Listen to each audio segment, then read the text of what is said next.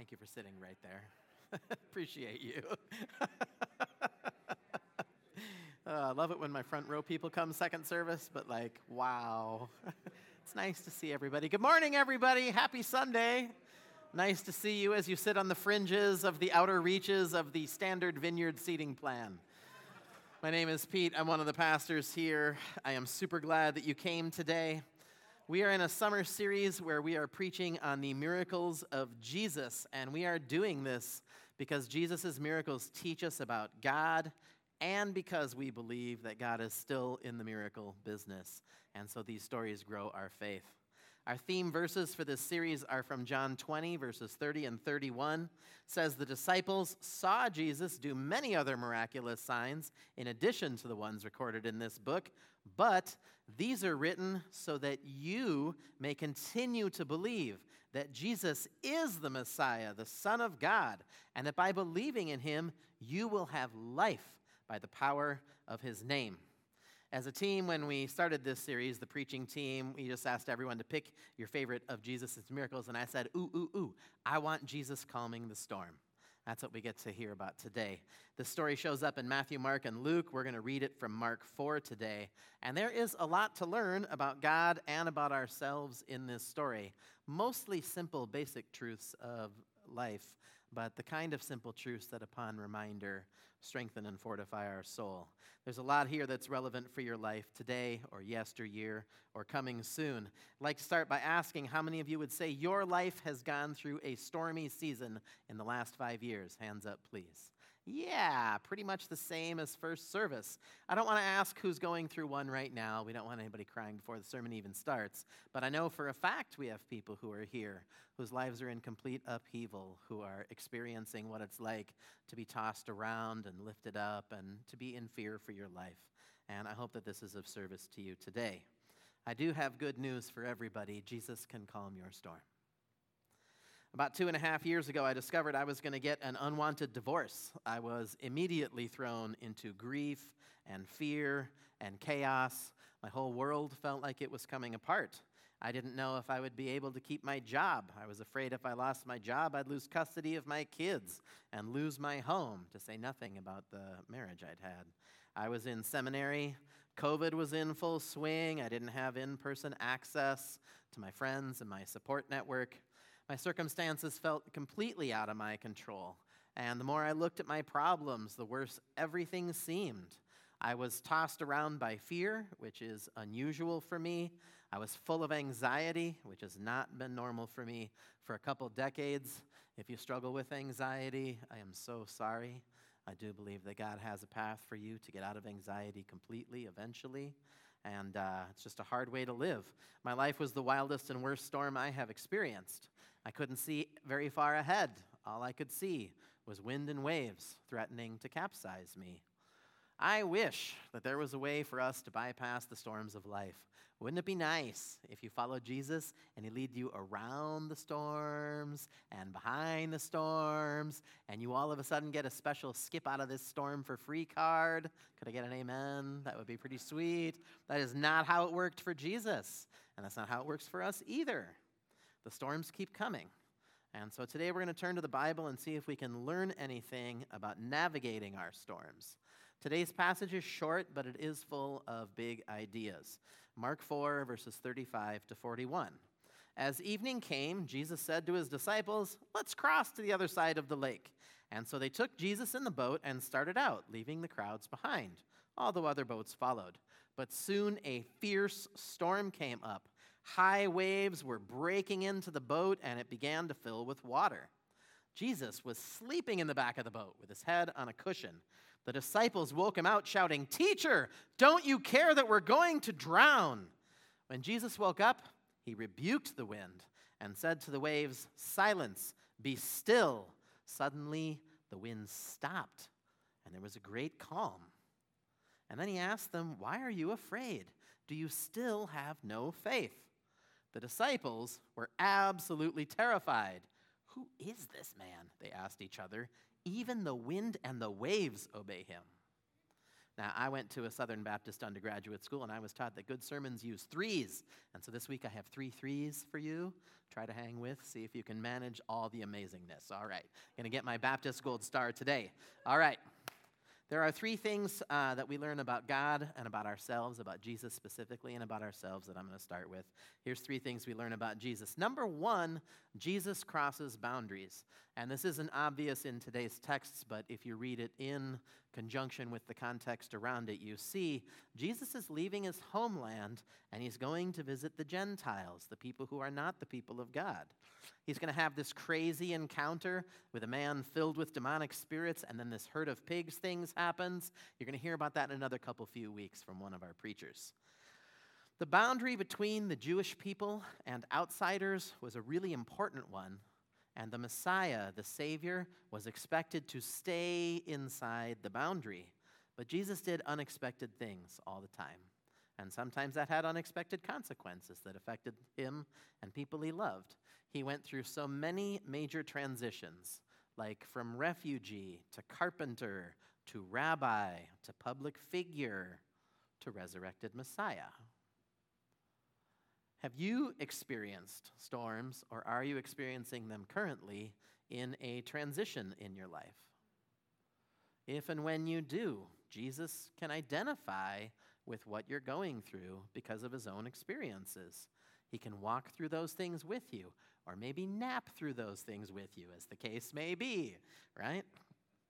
Jesus may even call you to transitions in your life.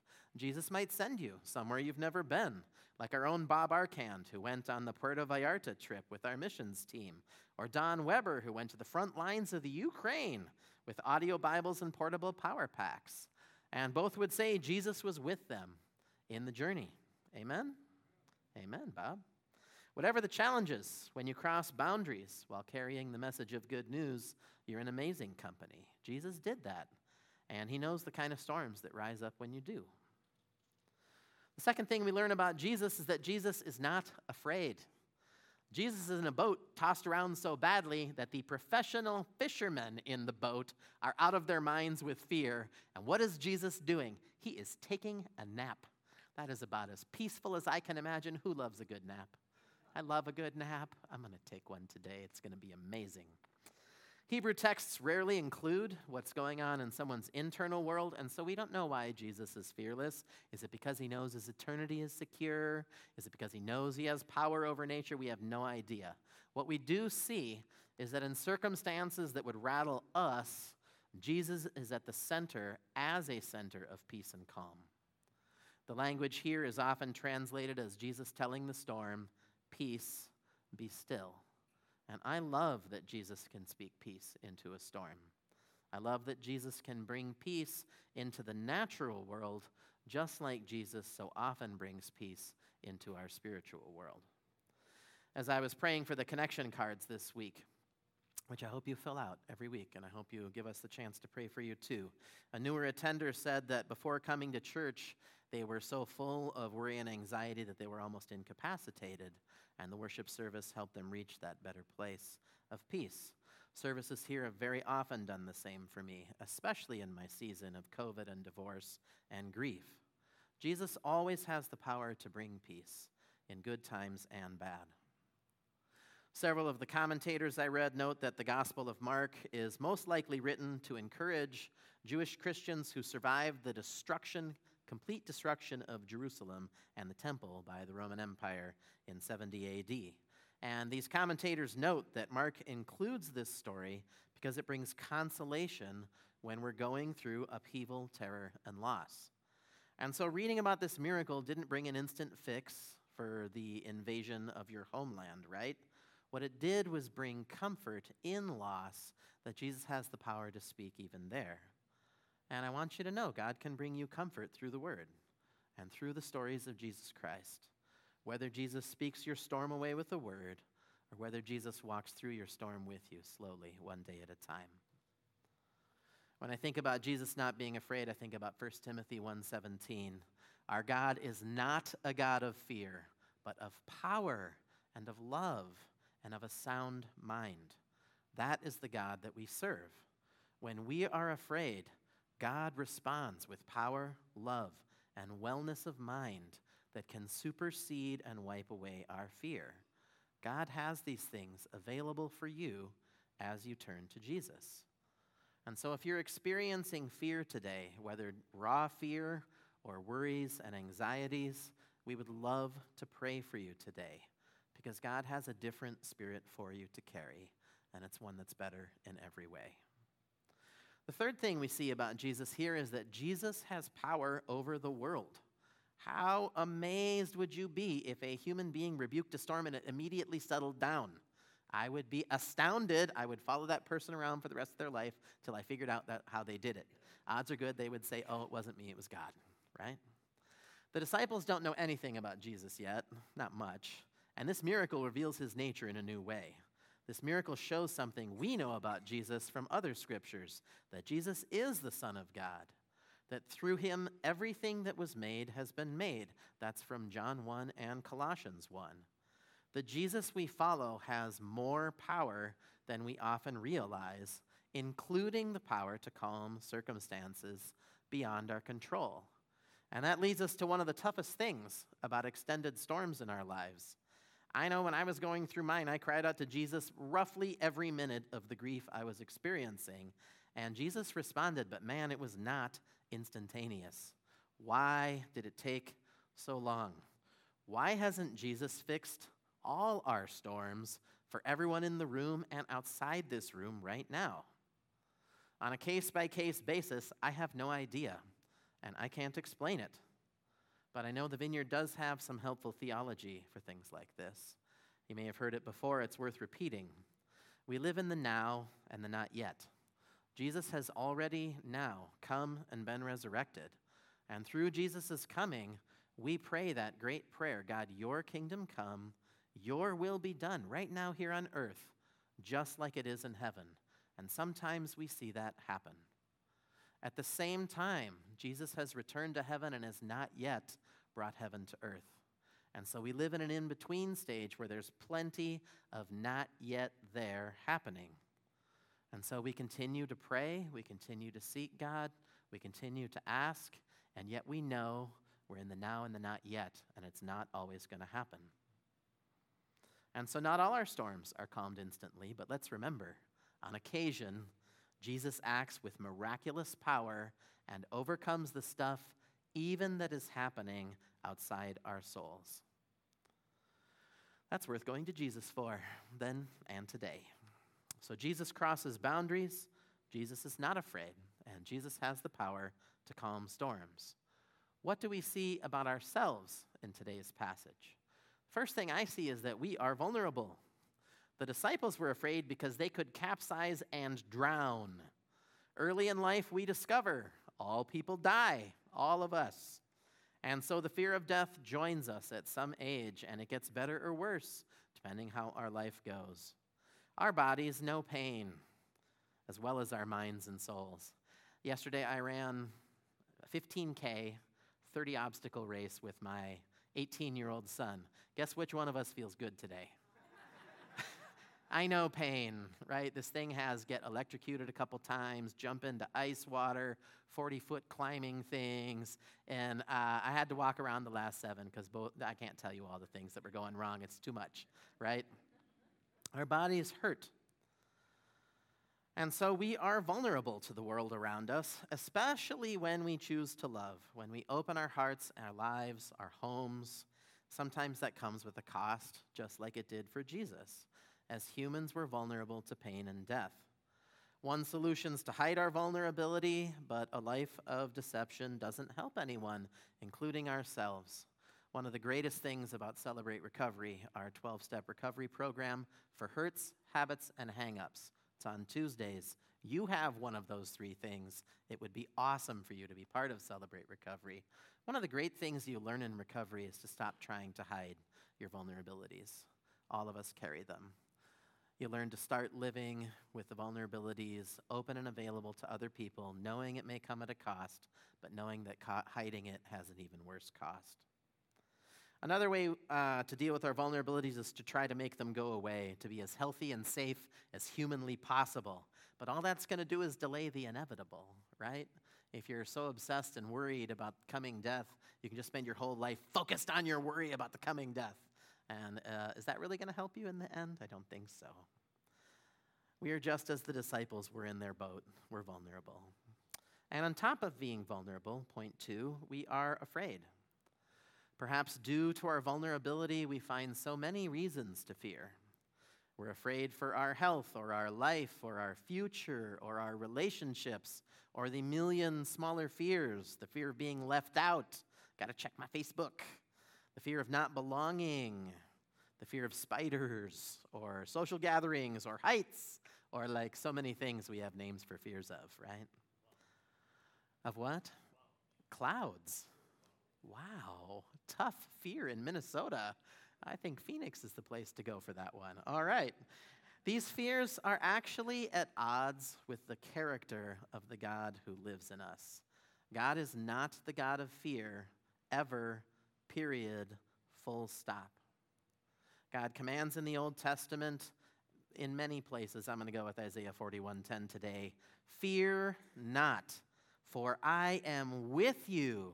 Do not be dismayed, for I am your God. I will strengthen you and help you. I will uphold you with my righteous right hand.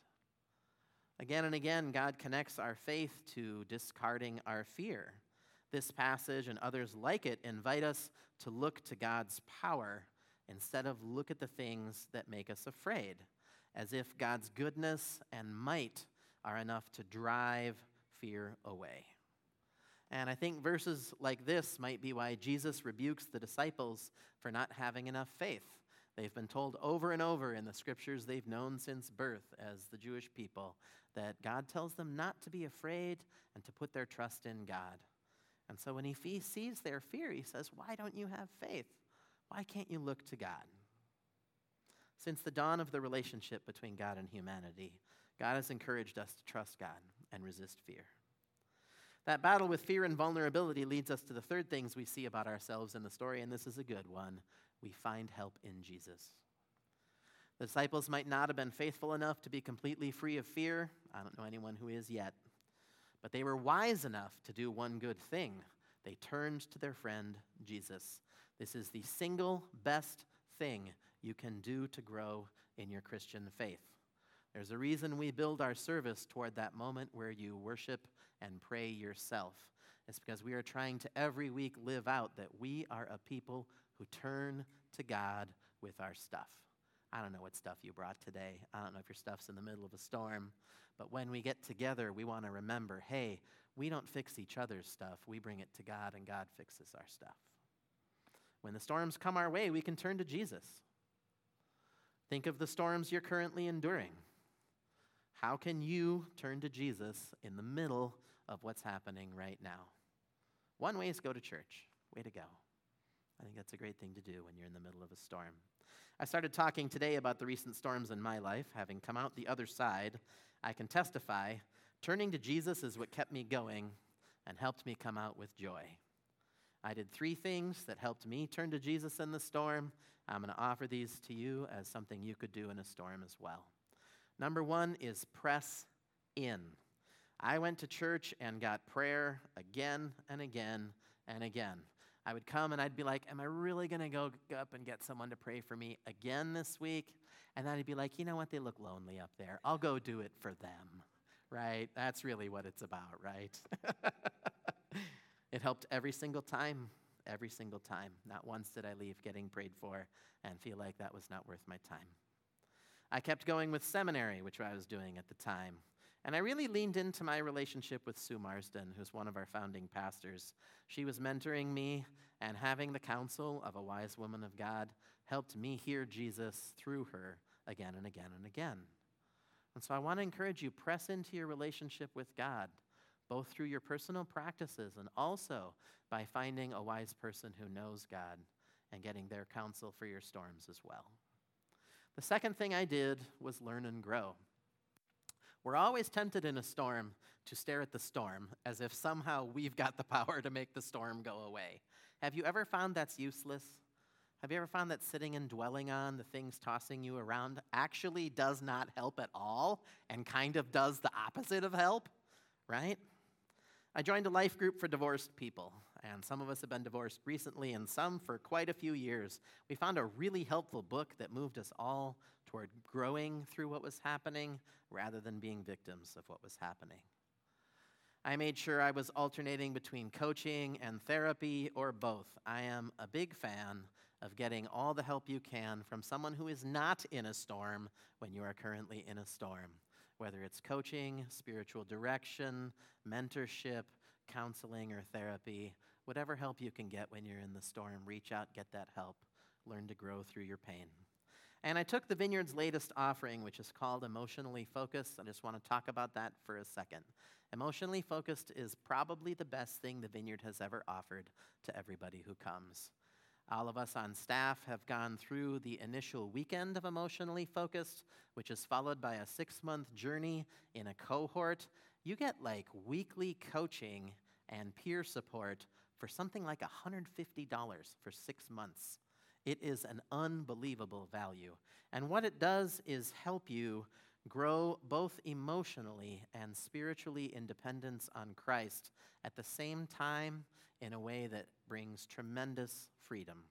If you would like to take emotionally focused, it is extremely low cost. It is incredibly helpful. Let us know on your connection card, and we will be glad to get you on the path to doing emotionally focused yourself.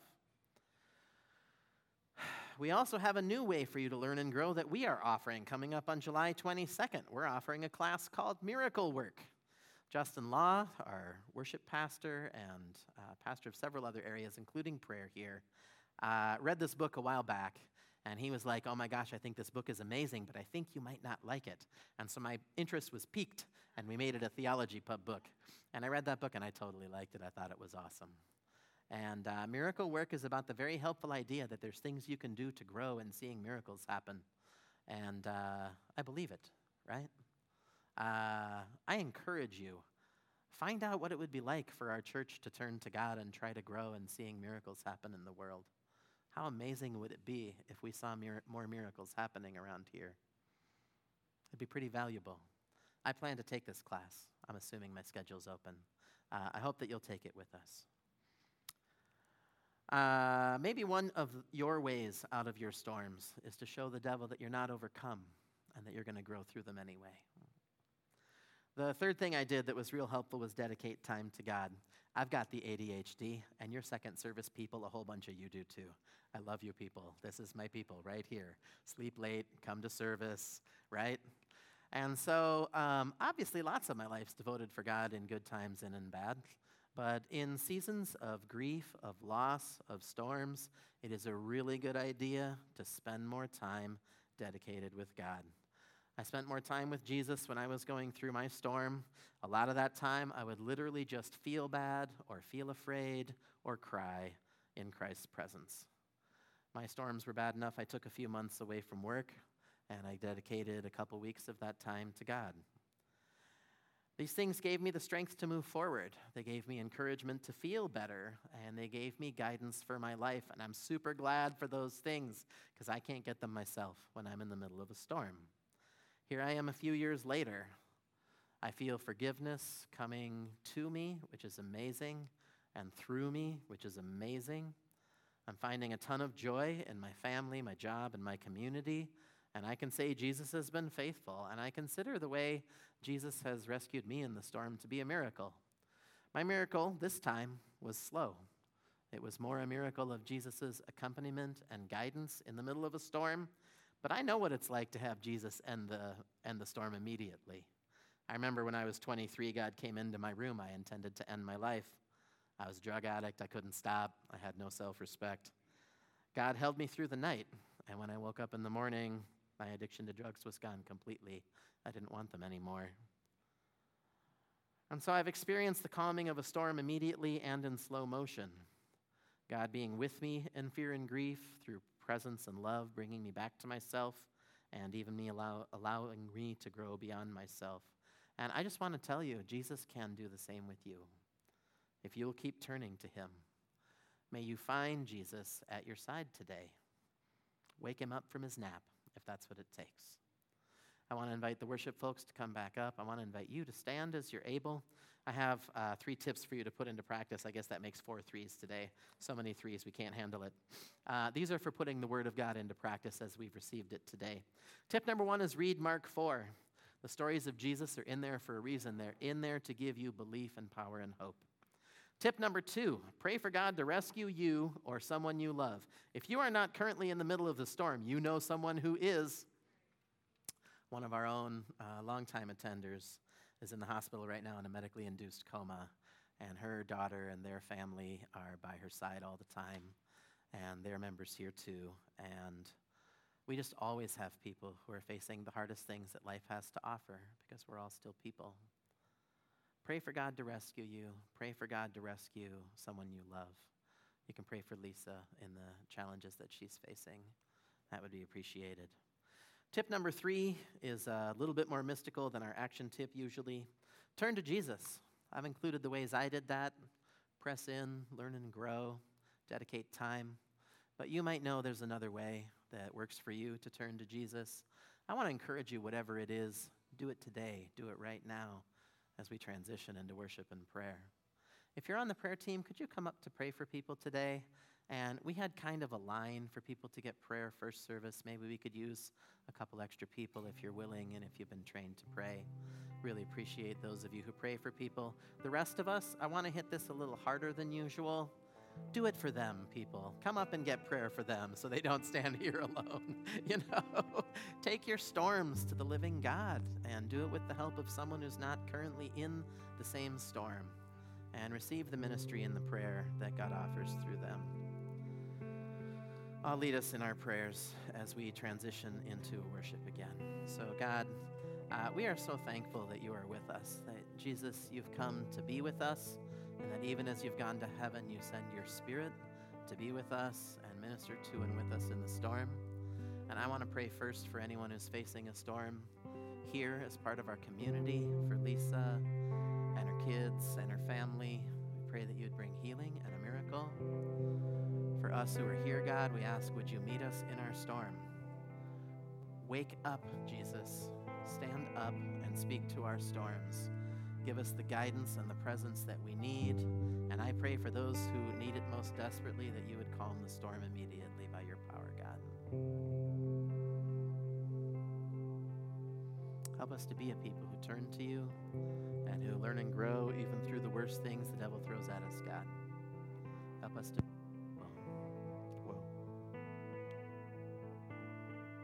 Yeah, okay. Um, God, we want to worship and come to you right now. We ask that you would uh, grow us in our discipleship, grow us in remembering that you're with us and for us, grow us in remembering that you can do good in all our circumstances and bring peace in any situation. And to you who are here, I speak peace. May the peace of Christ flood your body, your mind, your spirit today. Please come receive prayer as God leads, and uh, let's go back to worship.